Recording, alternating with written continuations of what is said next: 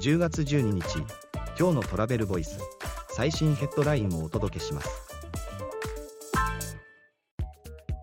国交省貸切バスの安全対策で一部省令改正録音録画による点呼記録の保存義務付けなど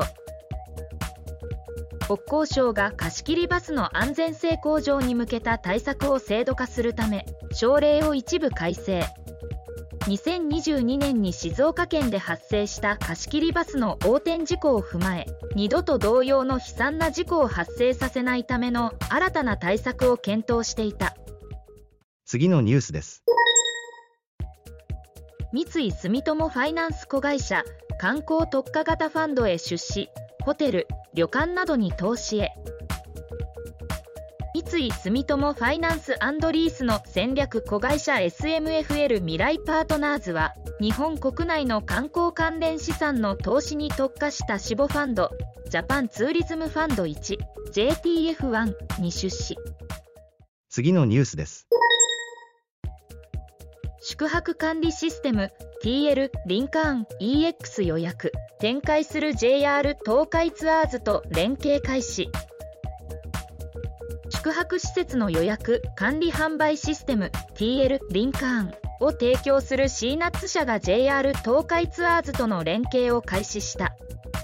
JR 東海ツアーズに提供する部屋タイプやプランを作成できるように。次のニュースです。三井不動産の多拠点居住サービス旅先テレワークで近隣シェアオフィスを利用できる新サービス三井不動産レジデンシャルが展開する多拠点居住サービス N1 住院用フエステートネステートと三井不動産が展開するシェアオフィスワークスタイリングが連携。出張とワーケーションを充実させる。賃貸マンションシリーズパークアクシス8物件26室で。次のニュースです。宮崎県日向市がワーケーション推進で動くオフィスプロジェクトカーシェア活用で。オスモスモアと宮崎県日向市がワーケーションの推進で動くオフィスプロジェクト実証実験連携協定を締結。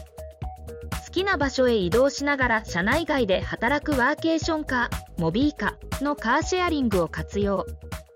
記事の詳細はトラベルボイス .jp で。ではまた明日。